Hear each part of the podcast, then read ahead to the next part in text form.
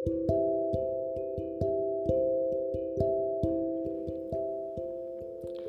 నేస్తాలు. ఈరోజు నా స్నేహితుడు అవసరాల రామకృష్ణారావు నా మీద ఒక గొలుసు మాట రాశాడు. అదేంటో తెలుసా?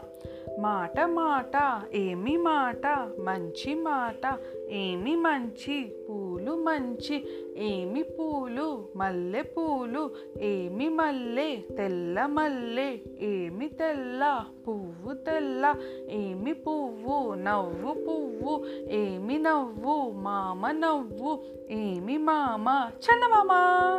భలే ఉంది కదా నాకైతే బోల్డ్ అంత నచ్చింది. మీకు కూడా నచ్చింది కదూ? సరే ఇంకే వాళ్ళ కథలోకి వెళ్ళిపోదాం. రాజుగారి సభాభవనం ముందు ఉండే ద్వారపాలకులు లంచం ఇవ్వనిదే ఎవ్వరిని ఎంత ముఖ్యమైన పని మీద వచ్చినా రాయలవారి దర్శనానికి అనుమతించటం లేదని రామలింగానికి తెలిసింది. అందులో నిజానిజాలు తెలుసుకోవటానికి ఒకరోజు మారువేషంలో సభాభవనానికి వెళ్ళాడు. కానీ ద్వారపాలకుడు అతన్ని లోనికి వెళ్ళనివ్వలేదు. రాజుగారే నన్ను బహుమతి తీసుకోవటానికి రమ్మని పిలిచారు అని అబద్ధం చెప్పాడు రామలింగం. వెంటనే భటుడు రామలింగాన్ని లోనికి పంపించడానికి ఒప్పుకున్నాడు. కానీ బదులుగా బహుమతిలో సగం తనకు ఇవ్వాలని షరతు పెట్టాడు. అందుకు సరేనన్నాడు రామలింగం. తరువాత మరో ద్వారం దగ్గర ఇంకో ద్వారపాలకుడు అడ్డుకున్నాడు. నన్ను వెళ్ళనివ్వు నాకు బహుమతి ఇస్తానని రాజు రమ్మన్నారు అని చెప్పాడు రామలింగం. అయితే నాకేంటి లాభం? అని అడిగాడు భటుడు. సగం వాటా నీకిస్తా అంటూ ముందుకు పోసాగాడు. మర్చిపోవు కదా అంటూనే రామలింగాన్ని వెళ్ళనిచ్చాడు ఆ భటుడు. ఓహో మీకు సగం వాటా కావాలా? అని అనుకుంటూ వేషం తీసి లోపలికి వెళ్ళిన రామలింగానికి పక్కనే ఉన్న కర్ర తీసుకుని వారిని కొట్టసాగాడు.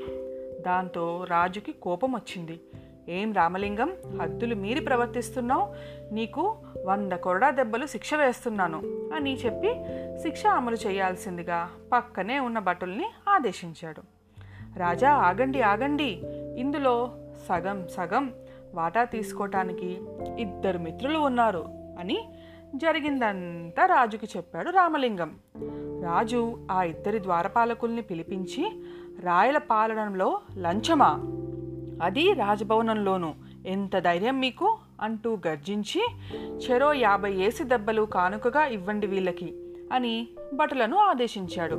అంతేకాకుండా ఇంటి దొంగల్ని పట్టించినందుకు రామలింగానికి బంగారు నాణాల్ని బహుమతిగా ఇచ్చారు రాయలవారు. ఇలా తా రామలింగం తన తెలివితేటలతో అక్కడ జరుగుతున్న కుట్రని రాజుకి తెలిపారు. ఇక ఇవాళకి ఈ కథ చాలు. మళ్ళీ రేపు కలుద్దాం. మీ जाबिली